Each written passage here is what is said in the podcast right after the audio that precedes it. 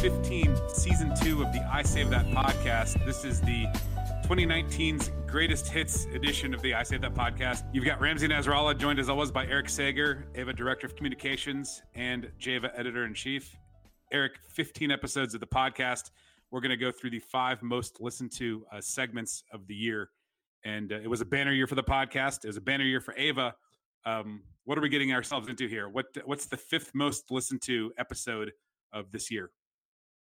It's pretty crazy that we have 15 episodes. Actually, I think what our goal we set was was 12, but right. you know things like Andy Murray getting hip replacement surgery happened, and the Australians took over an episode in 2019. You know, all right. kind of stuff. So there's a lot of excitement around the podcast, as you mentioned, but neither of those, shockingly, was our on the top five most popular. They were right outside though. Uh, but number five was episode eight, which was discussing all vessel health and preservation, the, especially the enhanced edition that Ava produced and published earlier this year. Uh, so it featured interviews with the Nancy's, Nancy Moureau and Nancy Trick, who were the genesis behind you know creating that textbook.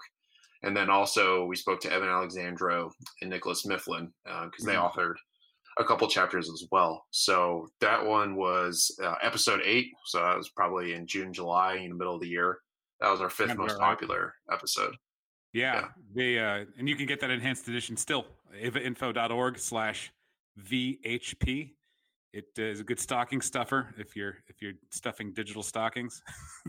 so that's that's yeah. number five. I'm looking at the, the fourth most popular episode of, of the year. That was episode six that's when we had uh, Jim Davis and Dr. Marsha Ryder on representing uh, ECRI's top 10 patient safety concerns for 2019. And if memory serves, uh, number nine is uh, infections, the risk caused by peripheral IV cannulas, which is the first time that Correct. peripheral IV complications have not been overlooked. Rather, they're just looked because they're now on the ECRI top 10 list. That was episode four. I'm sorry, episode six, the fourth most popular episode of 2019. Right. And we should mention that I failed to mention this before, but episode eight, you know, was brought to us by support from 3M, B Braun, Medline, and Teleflex. And they also helped uh, the AVA Foundation put on the, the lunch and learn, which was on the final day of the scientific meeting in Las Vegas um, in October, which was a, a, great success. So shout out to them. And then uh, the third most popular one was episode seven, uh, which was the launch of Ava's new novel, best in class, uh, innovative learning management system, uh, which we call Ava Academy. And it also featured an interview that I did with uh, Lauren Bakke, who is a patient advocate, um, and she is also mother mother to Everly. Unfortunately, had a, an infiltrated vein in her foot after she was born with congenital heart defects. So we kind of go into what it was like from a you know a patient perspective and a patient advocate uh, with Lauren, and we also she wrote that perspective in the fall issue of the Journal of the Association for for Vascular Access. So you can hear her, and you could also read about that experience there um, in the journal. So that was the third most popular one in 2019. It's a great episode. I believe that was sponsored by our friends at IV Watch. That's correct. Yes that's the third most popular uh, edition of the I Save That podcast. The second most popular uh, was episode 12, and that was the Ava Scientific Meeting 2019 preview. We had interviews with a couple of the speakers that were coming in, uh, as well as uh, Dennis Ernst, who is the king of phlebotomy. That's uh, Mr. Phlebotomy at phlebotomy.com. I still think that's an amazing email address. I mean, it is an amazing how, email address. How big of a flex is that? Like, you know, flexing before you're about to get phlebotomized flex. Um, talking about right.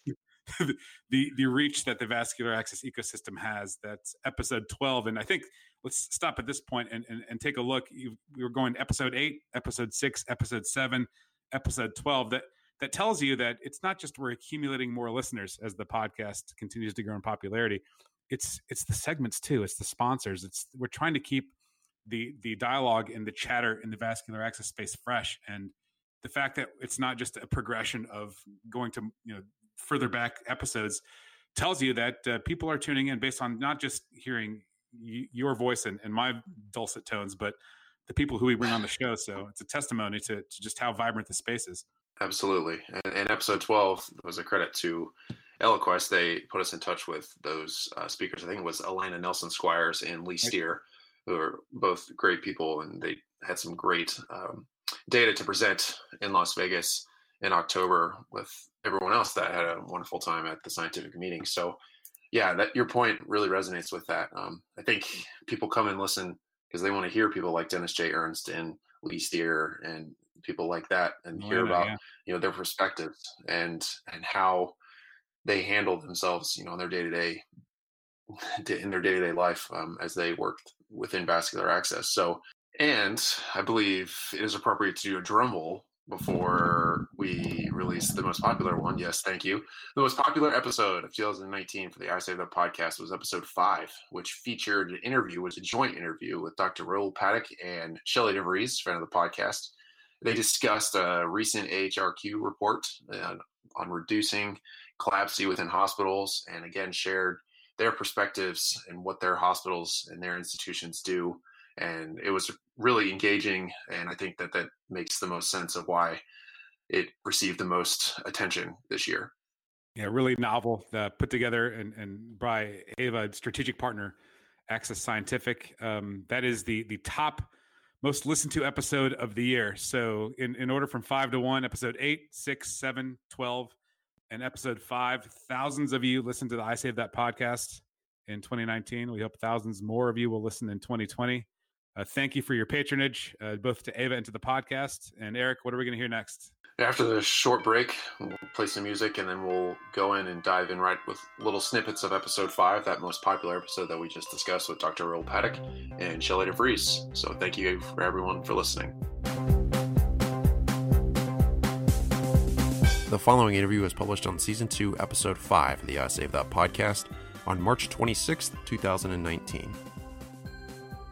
And now we have the pleasure of being joined by Dr. Raul Pathak, a specialist in internal medicine, and Shelley DeVries, a senior infection control officer at Methodist Hospital in Indiana.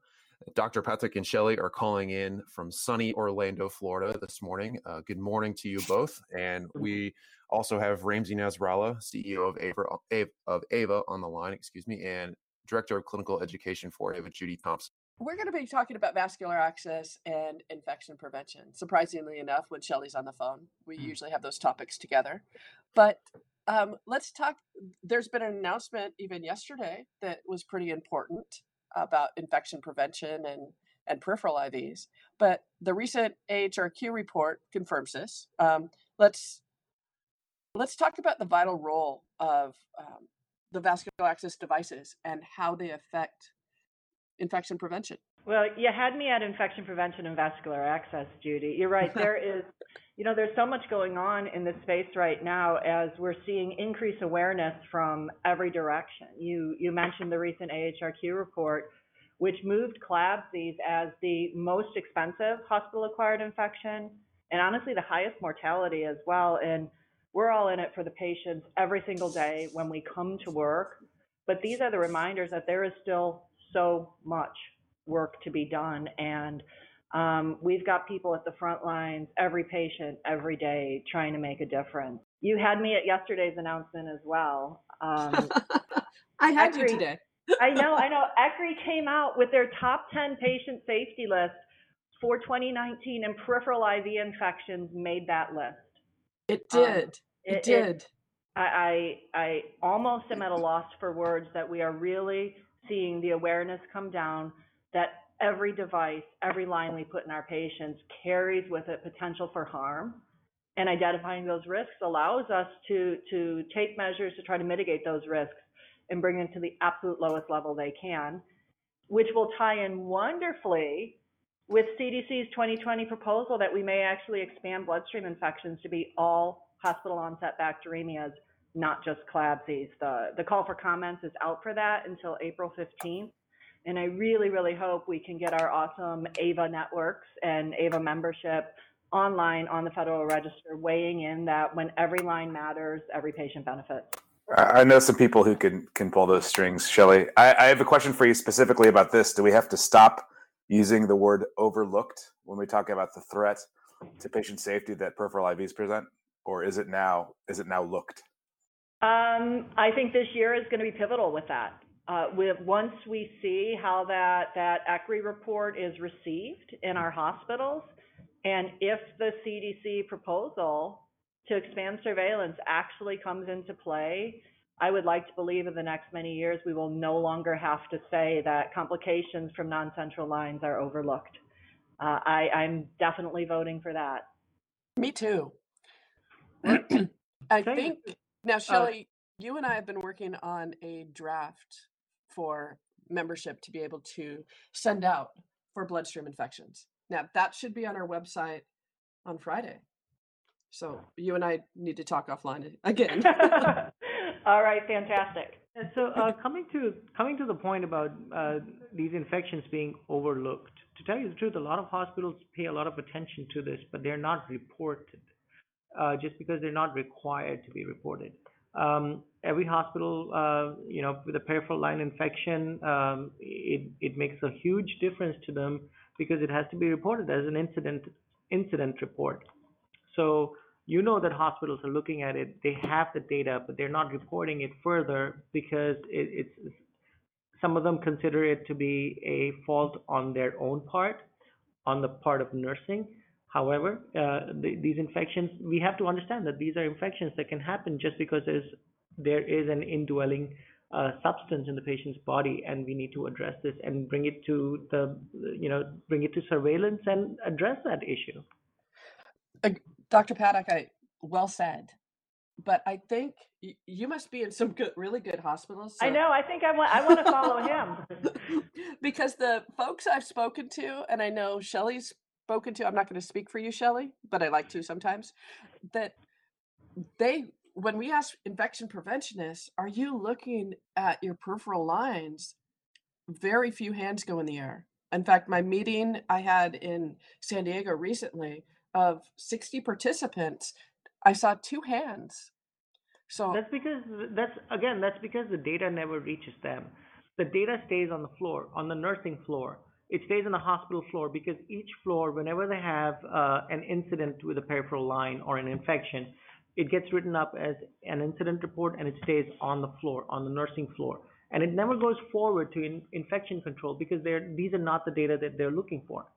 I I I love to hear this, and I think this is something that we should probably explore a little more. What those any incident, line-related incident, should be brought forward to uh, infection control in hospitals, and this is something that uh, surveillance should in- include. and do you think can't- they ident- go sorry, Shelley, go ahead. I just say I can't. I cannot wait for a day when that is the standard in all of our organizations, um, and that that information does flow forward up to the highest level, so it's aggregated and trended, so that interventions can be put in place. Because the Blau article that just came out once again, looking at hospital onset peripheral IVs, mirrors what Kovac said. That 36% of hospital onset Staph aureus bloodstream infections are coming from peripheral devices. Blau said it a lot more clearly and a lot, lot more explicitly, but, but these are infections with complications that extend far beyond the period of the positive blood culture. Um, we're seeing it again and again, and it's time that every patient gets, gets the level of attention so that these can be prevented. I agree. I think we're at the tipping point right now. I'm so And- excited. I know, me too. Me too. This is singing to the choir right here. So, beyond policies and procedures, um, are there different vendors and their quality of different products? Do they have an impact, in your opinion, on the, the outcomes for these patients? So, so I think that gets right back to data and understanding performance in each of our organizations, dictated by the individuals we have at hand inserting our lines, the incision, uh, individuals we have caring for our lines, and understanding the performance of every single device in our institution. When we look, we stratify our data not just by inserter, insertion location, and uh, physical location in the hospital, but when it comes to central lines, by lumens, and with our with our midlines and with our peripheral lines, by vendor and by design. And we absolutely see differences between products. Um, we have our our uh, midline article is actually getting ready to come out in the American Journal of Infection Control. I know Dr. Pathak has published repeatedly on midlines looking at infections and, and some more serious considerations as well, or not more serious, more thorough considerations beyond just the infection. But we, we absolutely see differences between products. Um, and I think that needs to be part of our conversation when we're weighing how can we best affect patient outcomes.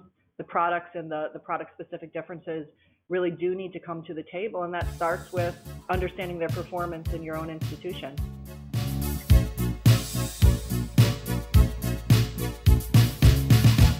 The following interview was published on Season 2, Episode 12 of the I Save That podcast on September 16th, 2019. And welcome to our first ever discussion of phlebotomy on the I Save That podcast. Uh, we're joined today by Dennis Ernst, who is a medical technologist and certified phlebotomist, as well as a leading authority on blood collection and vascular access. Uh, Dennis is a veteran of over 500 conference presentations, as well as the author of five books. So you could say he knows a little bit about phlebotomy. Uh, Dennis, how are you doing today? I'm doing great. I'm doing great. It's good to hear. We're also joined by uh, Dr. Laurel Wirtz, uh, who is a nurse and vascular access expert, as well as a current member of the AVA Board of Directors. Uh, she has led phlebotomy teams uh, in her career, and she joins us from New York City today. Hi, Laurel. Hi, Ramsey. Hi, Dennis. So glad to be on the Hello. call. I'll get us started by uh, discussing the traditional role of, of phlebotomy, Dennis, and I'd like to hear this from you. Um, knowledge of pre-analytical factors, like what, how, how has phlebotomy come from its roots to where you see it today as an expert in the field? Well, phlebotomy's come a long way. Uh, as you know, we used to uh, take blood with leeches, so uh, back in the dark ages. But uh, we're a whole lot more sophisticated now. We have a, a certified workforce of phlebotomists that are drawing blood samples for diagnostic purposes, um, and many states are getting on the bandwagon to require uh, those who draw blood samples to be certified and at least have minimum training requirements and certification. So there's an ever increasing attention being paid to the roles phlebotomists play in healthcare and especially for the continuity of the laboratory process. Uh, phlebotomists have traditionally, up until say 40 years ago, eh, the laboratory professional drew the blood samples because there was no quote unquote phlebotomist position.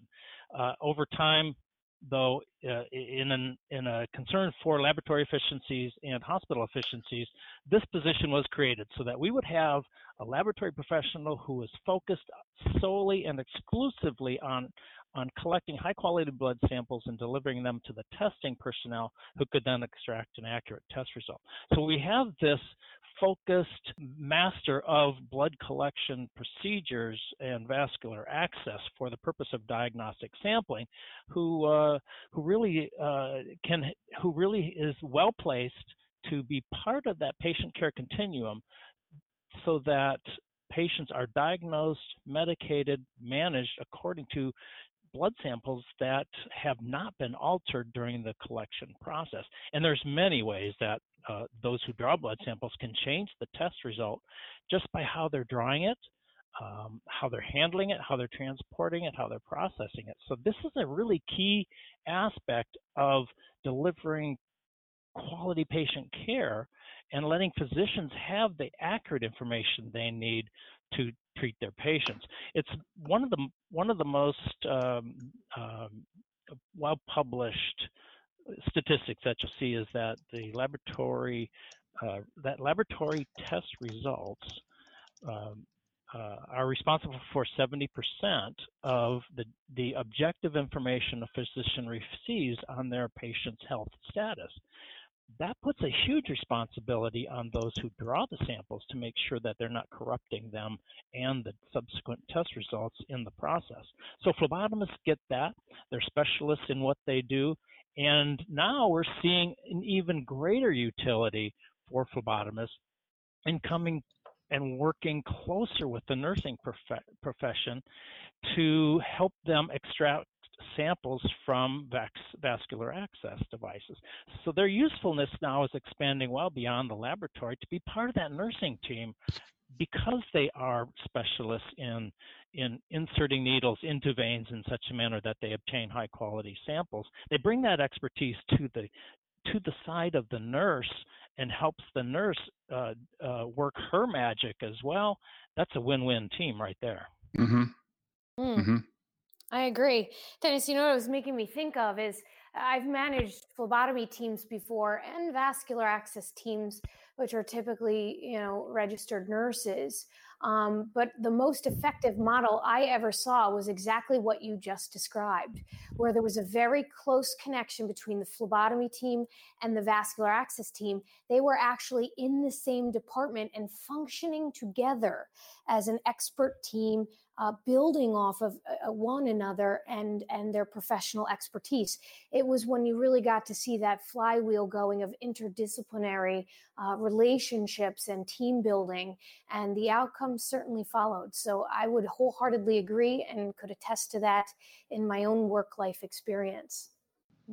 Oh, you are exactly right. You nailed it, Laurel, because isn't it a beautiful thing when we get two formerly unassociated professions coming together at the patient's side for the benefit of, of patient care. I mean, we're really in unprecedented times in this because when we bring these two disciplines together, um, and things work to things will work to the benefit of the patient, and mm-hmm. that takes that takes the quality of care uh, to a whole new level. It really explodes the boundaries uh, of patient care because it eliminates a lot of the friction that mm-hmm. used to exist between the nursing and the laboratory professions, and it's, it's bridging those two expertises. And um, I'm very excited about what that means for both professions, but especially for, for patients and their physicians. Yeah, agreed. Yeah, and for AVA, I wrote a, an article on JAVA a couple of issues ago uh, called "Leave No Vein Behind," and I just got really curious coming out of um, it wasn't the physical. I had to give blood for. I was changing insurances, and and my phlebotomist uh, started asking me what I did for a living, and I talked about working for Ava. And uh, in the meantime, you know, I was in my kitchen table, and and it was a very unconventional uh, interaction with with a phlebotomist, and I started to wonder what kind of uh, what kind of role vessel health and preservation has for. I think you told me before, Dennis, three hundred thousand phlebotomists in in the U.S. Am I am I right on that number?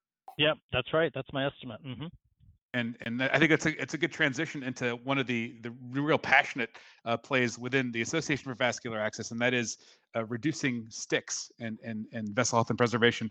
What uh, what kind of alignment? And, and I'll, I'll I'll leave it with, with this uh, for for you to both discuss the alignment to the vascular access community and reducing sticks, um, and that that also feeds into guys. Um, drawing blood drawing blood from central lines, drawing blood traditionally from from uh, from the vein. How how do we align, or how can we better align a phlebotomy to the vascular access community? Well, I'll tell you, I think there's multitude of benefits when when we when we can do this because when the traditional way of, of drawing laboratory samples by venipuncture is is inherently dangerous for both the patient and the phlebotomist. So the more that we can avoid a, a needle the better off we are, the better off the patients are. See, because the, the, the phlebotomists are would be less uh, uh, likely to sustain an accidental needle stick, and uh, patients are less likely to sustain injuries. One of the things I do not because I like to or even want to, but this is a this is an, an, an aspect of my work that found me. I didn't go seeking it, but after I was in the field for a while as an educator and an author, uh, attorneys started contacting me to consult with them on cases of phlebotomy related litigation or phlebotomy related injuries. And it astounded me the nature and the extent to which patients are being injured during what you and I think of as a simple venipuncture.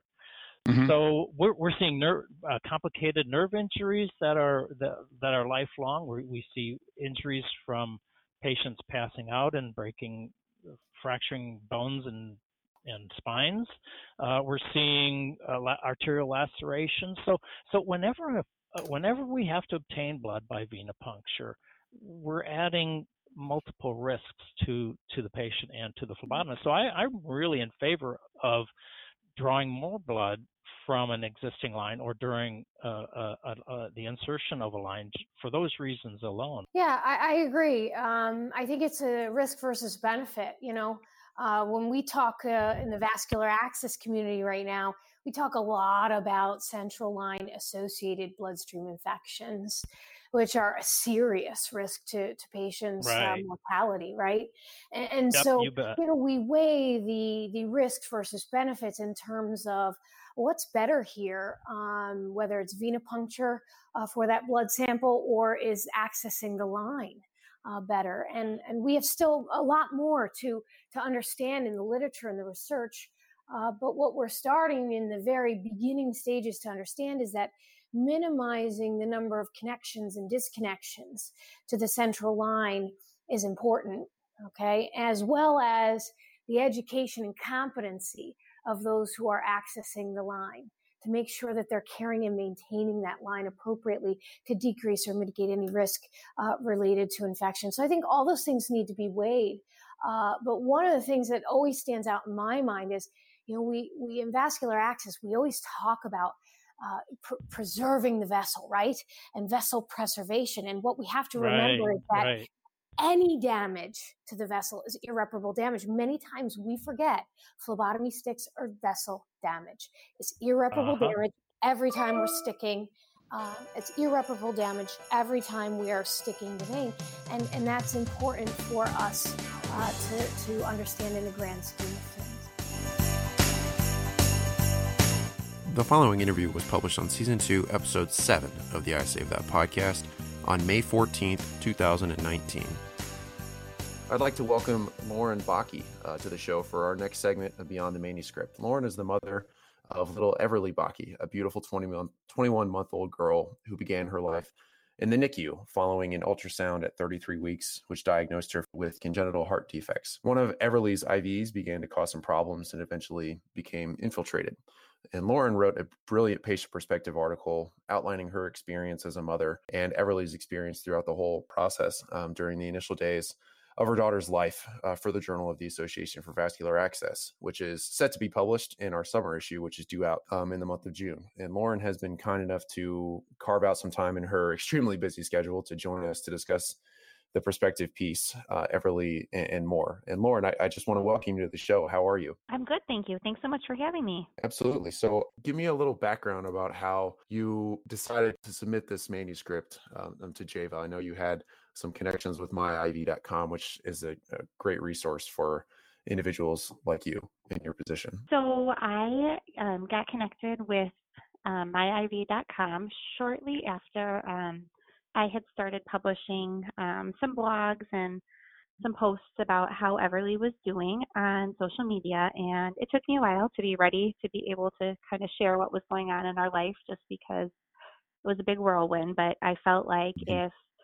I was able to help other parents or other patients or other families who might be in the same position that we were by hearing about our experiences, then I was willing to make myself vulnerable and really open up about what's been going on with us because I feel like I've had the opportunity to read blogs by other heart moms and other families with medically fragile children and it's really helped me know what to expect and what kind of experiences they've went through and it just helps me to learn and have some background experience. And i felt like everly's peripheral iv infiltrate i think it was kind of rare and kind of severe compared to any other cases of anybody else that I've really come in contact with from Mhm. the congenital heart world. And so I feel like as a parent, I didn't really know anything about IVs. And to be honest, at first, I didn't really pay attention to them because I was so focused on her heart. And then I realized, well, wait, these are really important too, and a lot to learn. And so I'm I'm just hopeful that somebody somewhere will not feel as alone because they were able to read this and relate. Definitely. Well, I, as I understand it, it's been extremely well received uh, online, and, and I'm looking forward to publishing it not only online on the Java website, but in the printed version of the Journal of the Association for Vascular Access. I really think that it's going to have a lot of benefit uh, with our our membership base and our other subscribers. So, can you maybe walk me through a little bit of of how you know everything sort of happened? You know, the, the first with the discovery. I know you had the diagnosis at 33 weeks, and kind of what what did you and your husband i'm sure it was an emotional time and you know how quickly did things move from there it was kind of a long journey to get to the 33 weeks. I had had some even just getting pregnant was a struggle. Um, right before Everly, I had had an ectopic pregnancy. Um, and then when I got pregnant with her, the doctor started following her really closely because once you've had one ectopic pregnancy, you're more at risk to have more. So right. we started monitoring her right away.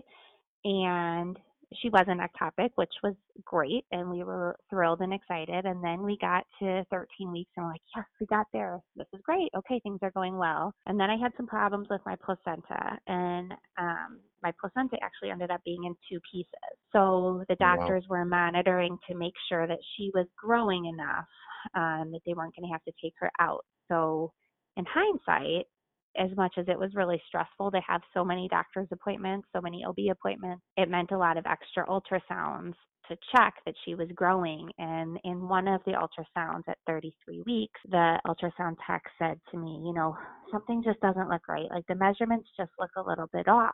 And so my OB read the report and he said, okay, let's just, it'll probably be fine, but let's just make sure, you know, we don't want to have surprises. Right. And better to just know and not worry. And so then a few days later, they were able to get me in pretty quickly because, again, we weren't sure if she would have to be induced early because of my placenta. So it's not like we could wait to get into um, get a fetal echo. So I went to the fetal echo, and the doctor looked at me and he said, "So you came alone, huh?" and I was like, uh, oh, "Yeah, so lay it on me, buddy." Yeah. And um, you know, I really didn't think that something else was going to be wrong because I felt like enough had went wrong already. but um so he sat me down, he drew me a picture of my baby's heart and he said, Your baby's not going to be able to leave the hospital without having surgery. Here's what we're going to do. I'm going to call your husband tonight to explain this to him because I'm sure that this is a lot for you to take in. And I'm going to set you up to meet with these surgeons. These are the ones that I work with. You know, do your research, look around, look at different hospitals. So that gave us, we pretty much had to have everything decided within a couple weeks. She was going to have to be induced the hospital's out by us. We live in a suburb of Chicago, so we're about an hour and a half on a good day to get into the city. The hospital's out by us would not have been able to take care right. of her or handle yeah. her, and so we I got induced out there once I picked a surgeon. Um, we met with the surgeon, we met with the team, we toured the cardiac ICU, and and so I mean we really got it in place pretty quickly. And I, I think that there were two good things. I think one, it's good that there were problems with my placenta. Um, I'm glad I had a doctor who was really paying attention to it. I also, Definitely. for me, I'm actually kind of glad that I didn't find out at 20 weeks. I'm, I'm, it was a rush at 33 weeks, but I can't imagine how long I would have on a couple more months there. yeah. Yeah, I mean that would have been a lot longer to sit there and worry. Um, I don't, I don't think that would have been good for me or her. So we had pl- enough time to make a plan, to have a safe plan, to have everything in place, but not too much time to sit and stew. What an emotional time! I, I can't it even was. imagine. Wow. Yeah, I told and... every, I told a few people, and I said, don't tell anybody about it. Don't talk to me about it. Don't ask me any questions. I don't know the answers. Do not post right. about it on social media. Yeah. Nothing. If I talk to you about it, you're allowed to talk to me. Otherwise, no. Sure. And now I've changed because now I will tell anybody anything they want to know. Which is what we're doing right now. Yes, that's yeah. wonderful. So it, to the to the NICU, and, and I, as I understand it, it was a category five mortality risk, correct? Yeah. So um, her surgery, her the particular defect she has can sometimes be fixed with a one-time surgery that's a category four. Her heart did not grow enough from that 30 well i had another um, ultrasound too like 34 weeks to when she was induced at about 37 and a half weeks, it her heart okay. didn't grow enough. So I just have a baby. I'm up all, you know, I'm in labor for 24 hours and the doctor walks in and he's like, so yeah, that's not going to happen. She's going to have the surgery that's the hardest surgery to do. It's um, harder than a heart transplant. It's, you know, and she's going to have surgeries for the rest of her life. I'm like, oh, okay. Um, so we got some different news right there. But they're like, here's the good news.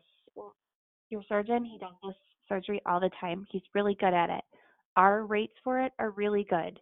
So I, I, we really feel really good about that how it's going to go. She's doing well right now.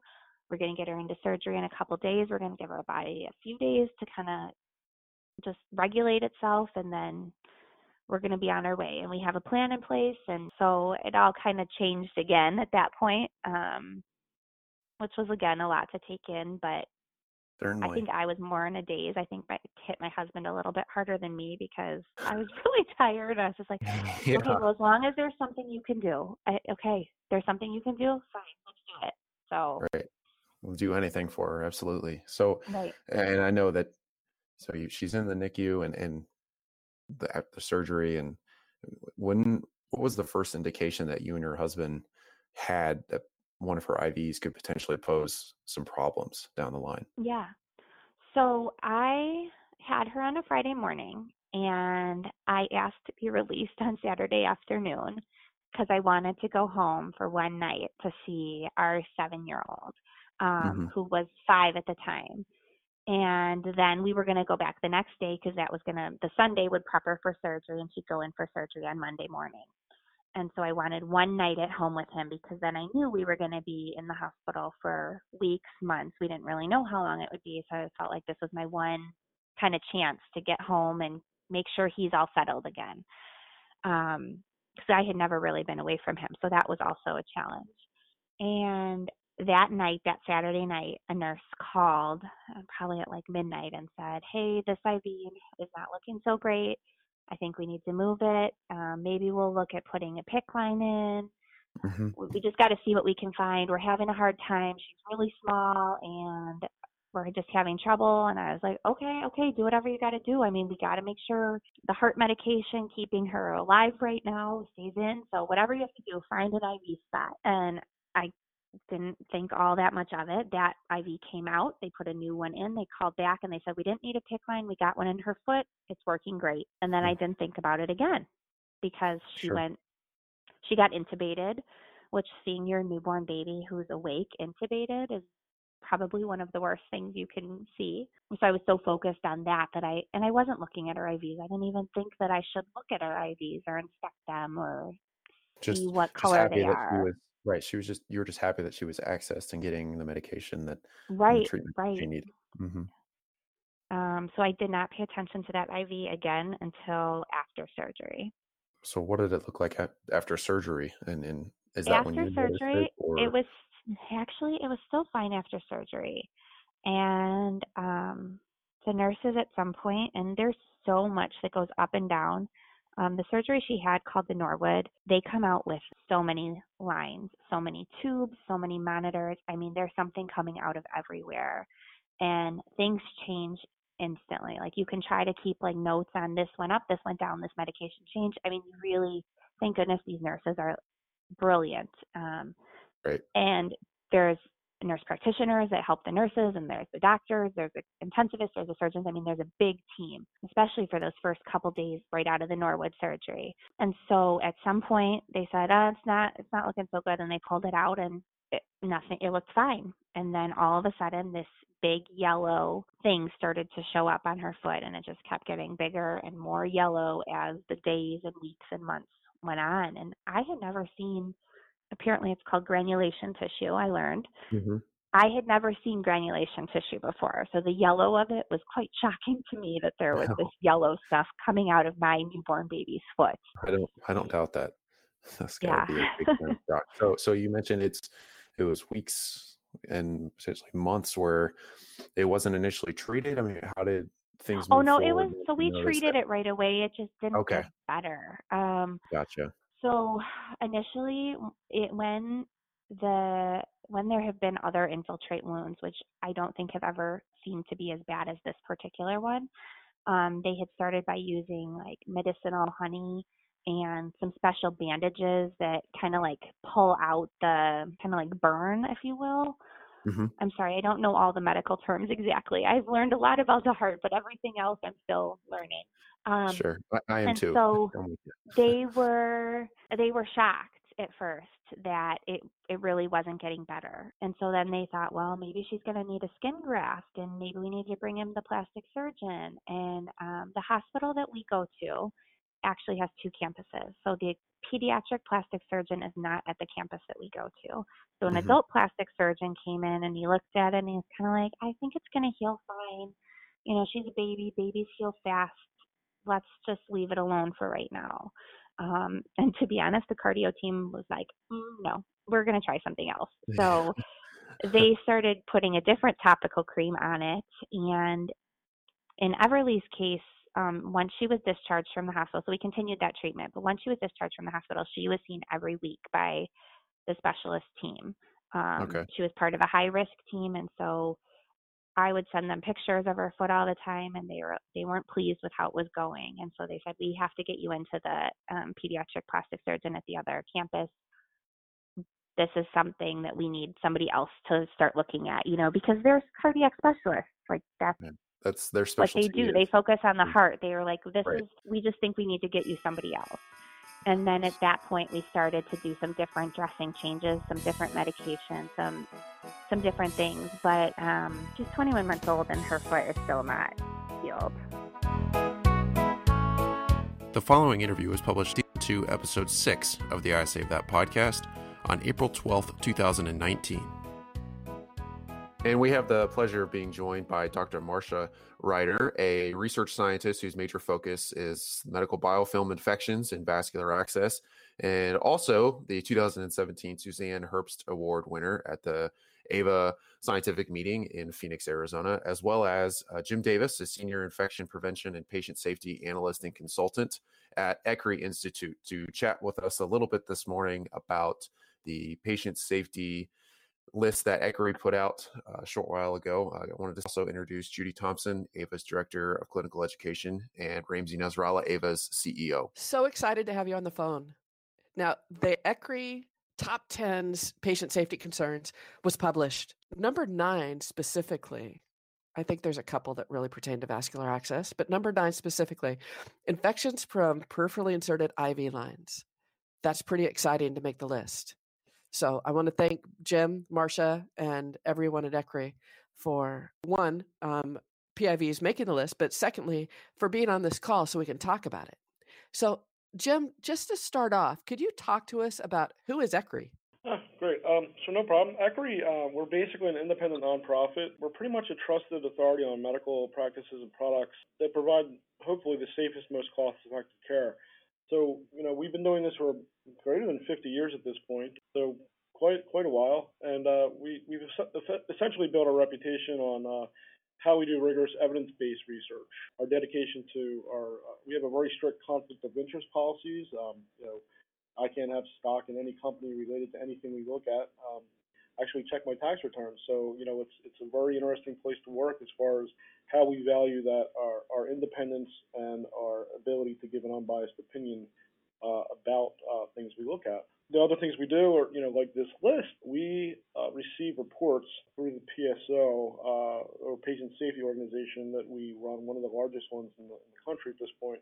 So we have about 2.8 million reports that come to us that we look at from a risk management perspective, but we pull out not only uh, events, but also we look at near misses, and uh, that's part of what we look at when we uh, when we put the list together. Um, personally, I've been I've been interested in PIV infections for a long time, uh, and I think that um, it's awesome that, that they're on the list this year. Hopefully, we'll get some traction around uh, prevention, having people become more aware that PIVs can cause you know serious life-threatening infections. Absolutely. Now, you mentioned Patient Safety Organization. Can you delve into that a little bit more? Sure, I'd, I'd be glad to. Way back in 2005, there was a, a Patient Safety Act. It was a Patient Safety and Quality Improvement Act of 2005.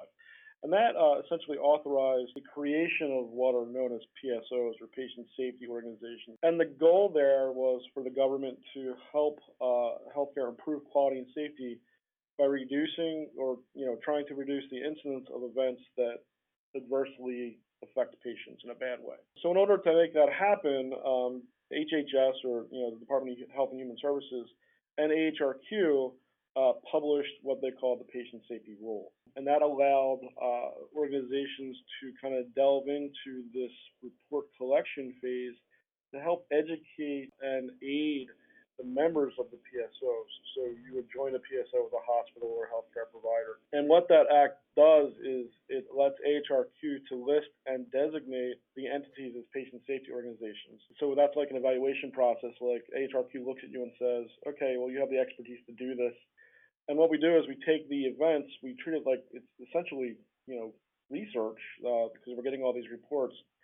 And what happens then is they fall out into topic, topics and, and, and buckets of issues that we produce guidance, uh, educational materials, toolkits, all kinds of things for the PSO members that are with us to help them implement um, not only how to uh, prevent harm to the patients by what we've learned by looking at so many organizations. Like I said, we have 2.8 million reports to, to date.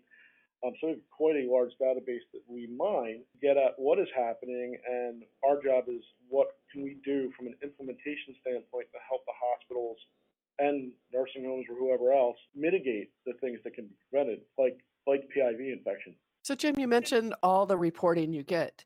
Where do these reports come from? Because I know PIV infections, PIV complications are grossly underreported. That is a huge problem. It's one of the main reasons why uh, we wanted to draw attention to the PIV issue. We have members, so what you would do as a healthcare organization or a provider, you could join a PSO. It's actually required uh, in most states. Our members essentially, uh, if you ever, you know, back in the day, we used to call it an incident report, right? Clinicians, physicians, risk managers, nurses, anyone can really enter uh, an event report into our PSO system, so we can, you know, and we, like I said, we collate, collect, and analyze all those those events. So basically, anybody that's a member of ECRI's PSO or one of our back offices can report to directly to us. We're not the only PSO, but we're we're one of the largest in the country. Thank so you. it's basically our members that report to us, and Okay. all that information is confidential. It's under Patient Safety Work Product, which is protected by the Act. That's great information. So, what is the process for selecting the top 10 patient safety concerns each year? Well, it's actually quite in-depth process. Um, so we take the list very seriously because essentially, you know, we're, we're, we're, we're guiding practice, right? We're saying what's important for people to pay attention to. So we essentially rely on data regarding events, uh, concerns that are brought to us, and some and expert judgment. So you know, we don't have to have um, you know millions of reports to say something's a problem. We've had stuff on the list that have had a few reports that were really, really bad stuff happening. We look at not only the evidence that we have in the reports, the evidence coming up to us through folks like Dr. Ryder, uh, who I've worked with in the past, on uh, not only PIV uh, infection related things, but also central line uh, related infections. So that list, we pull in all these experts from the clinical arena, from academia, from wherever uh, is appropriate based on the topic, and we, we look at the evidence and weigh the evidence, and we also pick things that we can do something about. And if we can't do anything about it, we actually keep looking at it to find the things to prevent or mitigate those risks. So it's a, it's we have a whole team that comes together. So we'll bring a topic in. ECRI employees submit the topics based on their experience and what they're working on from a research perspective. Those uh, topics get uh, presented. You almost have to like defend your topic. So you have to have enough data, enough of an argument to say this is really happening. This is really a concern. It deserves to be on the list this year. To give an example, there's probably about 20 or 30 people that sit in a room uh, for a long time and deliberate on, uh, you know, what uh, is on the list, considering all the expert opinion, all the evidence, all the published research, and our reports. So we try and put things on the list that that really, really need attention, and like again, we can do something about as far as implementation and prevention to make it worthwhile for the hospitals to focus their efforts on, and other healthcare providers like ambulatory care and nursing homes. But it's a it's a it's a lengthy process. Almost that's sometimes it's like defending a dissertation, but um, and that's where and that's where the evidence comes in. Like I said with with Dr. Ryder, so I figured, okay, you know, it's probably time to get PIVs on the list. What evidence do we need? Um, so we pulled out our events and said, yes, this is happening. Most likely underreported because people don't know uh, when it comes to a PIV infection, um, which we talk about a lot, is you know the IV could have been removed yesterday and it's out of sight, out of mind at that point. So they come in with, you know, they, they either come, well, not come in, but they develop a bacteremia and people attribute it to something else. Like maybe they have a central line and the IV was left in too long. It should have been removed if they have a central line. But that happens where, you know, you, you're taking care of a patient, they have a central line in, they have IVs in that they had before the central line was placed, and people kind of forget about them, and or remove them and never and attribute the infection to the central line, not the PIV. Things like that, where we can come and say, okay, well, look at your process. Do you have a process at all? How can we help you with that? And uh, looking at essentially mitigation, but drawing attention to what everybody takes for granted. I mean, the last time I looked, there was 20 million PIVs in in the United States alone. At least, at Plus least. or minus, yeah. Yeah. minus a million. I don't, I don't know, but the last time I, the only literature I could find was was about 20 million. You guys probably know a little better, but you know, it's a common denominator. It doesn't matter whether you're a kid or you're a geriatric patient. Everybody gets an IV line, and does everybody need an IV line? I, I can imagine that meeting where you're basically defending your dissertation can get rather heated, rather, I mean, it would be fun to be a fly on the wall in that room, I believe. Yeah, it, it, it actually is fun. We don't we don't get you know the, the cool thing about ECRI is we don't it doesn't get heated. It's very Socratic. It's very academic, and whatever opinions are expressed, whether it's critique or not, at the end of the day, around here anyway, when we get critique, we all know it's to make the product better. It's not not personal. So Right. maybe maybe defending a dissertation might have been a little harsh, but it's, it's uh, you need to come prepared. You know, you're you're you're talking about something that is going to change practice in healthcare organizations by reading our list. So we a we need to make sure we get it right, and b we we need to make sure that we have enough evidence to mitigate whatever the risk is that we're talking about, or if it's something like PIVs that needs attention and doesn't get it. Well, I, I for one, um, am very thankful because you did get it right. This so much belongs here. But why did you think infections from PIVs are an important topic for patient safety? I worked my back, a little bit about my background is uh, I started out in critical care, did everything in critical care from being a, a graduate nurse in critical care to a unit manager, then flipped over to infection control a, you know good while back. You know, working in a large teaching institution, of course there was a lot of PIVs, but also a lot of central lines. So I started realizing, um, kind of noticed it as a clinician because I had a, a patient that will that I'll take with me forever. 40 or 50 year old guy, I can't remember off the top of my head, got a spinal abscess uh, with staph aureus and staph epi, and the spinal abscess, nobody could figure out, you know, what what the deal was, where it came. Had pretty bad arthritis, especially in his spine, and what wound up happening is, you know, had this abscess, got a bacteremia, developed this abscess, and the pressure from the abscess was so bad that we had to go in surgically because we were afraid that he was going to have some sort of, uh, you know, par- paralysis as a result of the pressure on his spine. Unfortunately, he did have uh, some paralysis because of pressure on the spine. It was only through a, a, an incredibly extensive investigation done at the clinical level that we figured out that it was from his PIV. The, the introduction of the bacteria uh, and the resultant bloodstream infection and subsequent abscess embedded in the spine was traced back to uh, a PIV that was left in too long. So that was my personal, you know, like, okay, holy crap, as a critical care nurse, I took PIVs as, you know, it's, it doesn't hurt anybody, right? It doesn't cause bacteremias. Central lines make bacteremias. Well, well, no, not really. Any break in the skin is you're breaking down the person's natural defense. So when I got to ECRI about eight years ago, these things you know, clinically kind of stick with you. So I started digging around, you know, looking for evidence that PIVs were an issue both in the clinical literature and our reports here. You know, lo and behold, I found that there was enough evidence. I think uh, it was like 2012 or 13. Um, I, I wrote an article, you know, about the it was called uh, it was about dwell time basically, and and why are we leaving IVs in, you know, for signs and symptoms of phlebitis or other things, and you know, they're saying remove it for an indication, and they would list fever. So you know, I'm, I'm thinking, oh, if you have a fever, you already have the infection. So it's kind of like you put the the cart before the horse.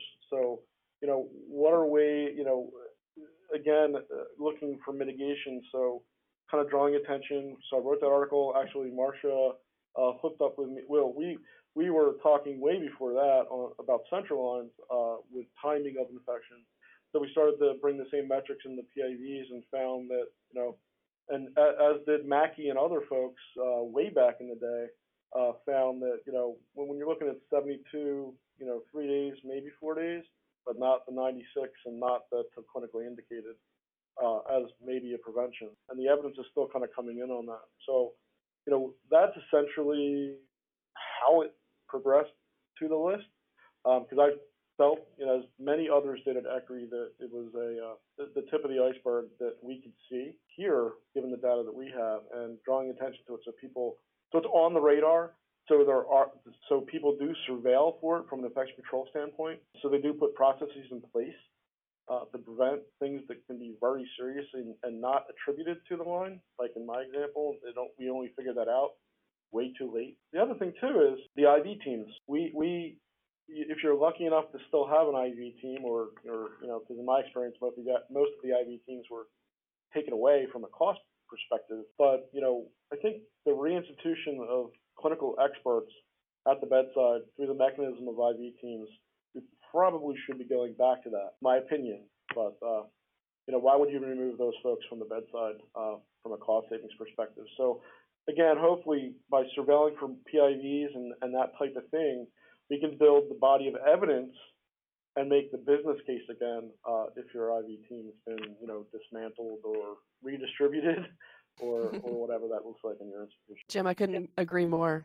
Vascular access specialists have there's data out there that sh- proves that business case without a doubt that by investing in the specialist you can lower infections better outcomes longer dwells i'm excited to hear your viewpoint as well now there's you've talked about pivs being underreported quite possibly and i couldn't agree more. And i think part of it again is um, our friend russ Nassof as said before it starts with the name. It's peripheral and it's yep. not central it's inconsequential. Some of the other concerns with pivs is we don't think about them we don't train our our new grads and even our our folks that come in we don't check competencies so yep. there's so many factors that go with this and i know dr ryder's done a lot of work um, related to pivs and and biofilm so, Dr. Ryder, what is your take on all of, all of this, with this being listed in the top 10 with ECRI? Yes, well, thank you. Um, it has been for some time great concern, uh, especially from the biofilm and the pathophysiology of infections. There are so many components of this that we have not um, instituted or uh, established formal policy and procedure and interventions to prevent peripheral infection. Now, what we need to also expand this um, beyond because when we say PIV, we generally think about the short, you know, one and a quarter inch peripheral IV catheter. But today, you know, our expansion of expert technology has allowed us to have multiple types of devices to place in the periphery. So that and our terminology needs to come around to address that as well. But nonetheless, we have the short peripheral catheter, we have the extended dwell peripheral catheter, and we have the midline catheters and and other names that are are out there. But all of them are at the same risk. All of those are at the same risk as a central venous catheter. And we have to go back to the underpinnings of the pathophysiology of catheter related infection and the science of bacterial transfer. So when you take those two sciences and then apply them to what are the components of care that a patient needs when they receive a vascular access device of any kind. So they apply across the board. So if we kind of take a little some bullet points there of what those components of care are, we begin with device selection, vein assessment, preoperative skin preparation, sterile uh, catheter insertion, dressing application, skin protection, stabilization, monitoring, and then in the monitoring, if there is signs of a complication, how do we diagnose and how do we manage those complications? That's a long list.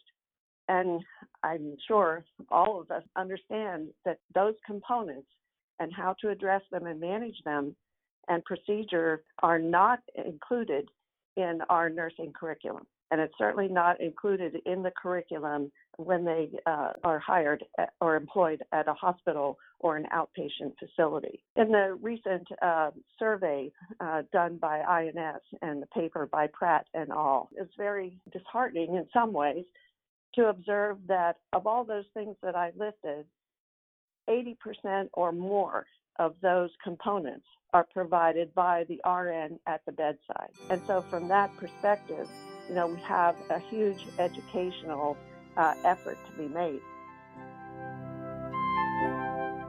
The following interview was published on Season 2, Episode 8 of the I Save That podcast on July 1st, 2019. And today we're kicking off our Vessel Health and Preservation series on the I Save That podcast, which will continue throughout the year. And this programming uh, comes from the Vessel Health and Preservation textbook that is being endorsed by AVA. That's available through uh, through AVA. It's being endorsed by a whole global consortium of different associations and, and thought leaders and key opinion leaders. And today we are kicking off that series by talking to the two ladies who are behind its creation. Dr. Nancy Moureau is an internationally recognized speaker and expert in the field of peripherally inserted central catheters and vascular access practice. She's in her fourth decade of nursing and is both the owner and CEO of PICC Excellence she is also an adjunct associate professor at Griffith University in Brisbane and does great work with the good people at the Avatar Group, who are frequent guests of the podcast. Uh, Nancy has won AVA's highest honor, the Suzanne Herbst Award for Professional Excellence in Vascular Access, and she is joined by her co editor, Nancy Trick, who has practiced critical care nursing management, infusion therapy, and clinical vascular access education for 40 years. She implemented the first Michigan hospital based PICC team in 1989 while serving as a clinical specialist at a 1,200 bed hospital based nutrition support service. She is a wealth of knowledge, experience, and leadership. And we have both of them on today to talk about vessel health and preservation. Nancy Moureau, Nancy Trick, congratulations and welcome to the podcast. Thank you, Ramsey. Glad to be Thanks here. so much. Glad to be here. Good morning, So- Nancy's. This is Judy Thompson. Good to see hear you today. Hi, this is Ken Symington from not so sunny Florida. I'm sitting next to Ramsey. Both, both Nancy's, two, two uh, current, the current president of AVA, a past president and director of clinical education, and uh, also the the AVA, the JAVA editor in chief, Eric Sager, uh, behind the glass uh, for for this discussion today. Let, let's start with with how this started. Uh, Nancy Moureau, you had started to talk before we started recording about just the genesis of vessel health and preservation. Was this something that you know launched like a like a rocket, like came together really quickly? Were there some hurdles?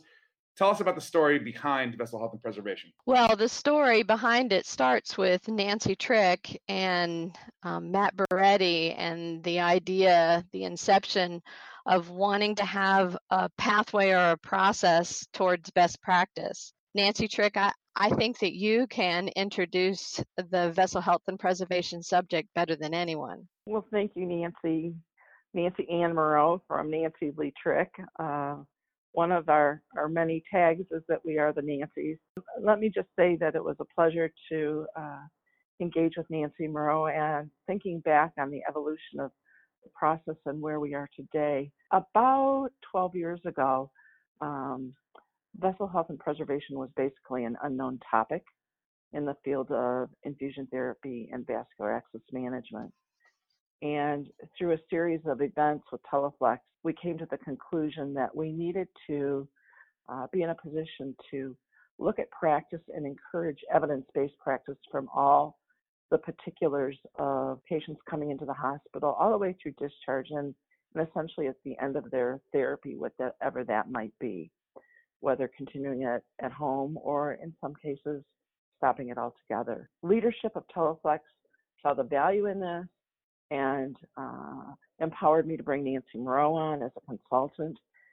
And together we took our combined vision of what this could be and brought together a series of activities where we invited other thought leaders and practicing clinicians to test different theories and gather evidence, and then began to form the model of what is today vessel health and preservation. And so it, it actually took multiple years it, its final creation comes from around the world, and it's used uh, beyond belief in areas of Europe that we never even envisioned. So that's how it got started and how we began our journey to where we are today. Well, and just to add a little bit, Nancy Trick talked about, you know, the process that we used Um, through the application of what is now known as the Plan, Do, Study, Act, we looked at the problems that were associated with vascular access with administration of infusion therapy within acute care and even within other uh, outpatient and other facilities and tried to determine the best way to apply trigger tools or algorithms or processes that would promote and it was quite an arduous process. We spent many years testing different models, testing different forms and applications, working with our clinicians to identify those key issues, and then trying to find solutions. And what finally came of it was a model that went through admission of the patient through discharge, applying the concepts of assessment and selection of the best device, insertion of that device with a qualified inserter, management of the device during the treatment period, along with daily assessment, and then evaluation of the process at the end when the patient is discharged.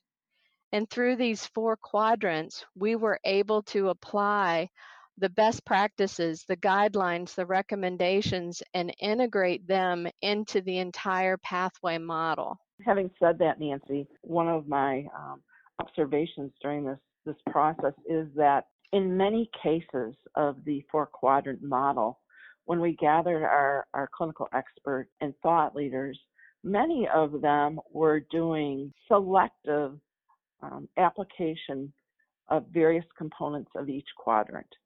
And so while they understood that best practice was necessary, they they didn't always see it beyond the here and now of what am I going to do at this moment to get this patient access. And so a large part of what we did as a group was extrapolate the various practices and then backfill it into a model like the quadrant, understanding that education around the individual practices was key to becoming a centralized model for vessel health and preservation. And, well, absolutely. And, yeah, yeah. So um consistency um, was so important to us. I mean, we were looking at trying to find ways to help clinicians establish competency and then apply a consistent practice.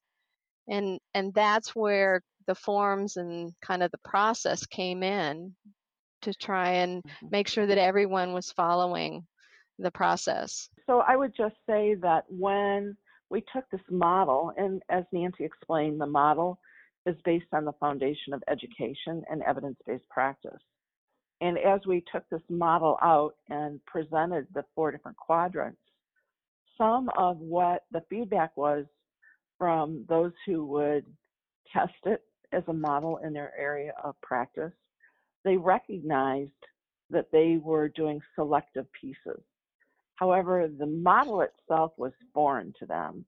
And so part of the success was helping potential end users of this model understand that it, we were not asking them to change their the dynamic of delivering care in the in, in the way of what they were inserting into patients, but to truly apply a model from an assessment piece through the day-to-day evaluation and assessment of, of how these patients were being managed. And so we see a, a basic model of care, which in some cases was task-oriented, and over time transitioning to a four-quadrant model based on education that was inclusive of the task, but considered the requirement for evidence-based assessment, insertion practices based on on the best person for um, delivering the care, inclusive of insertion and maintenance, and then looking at how these products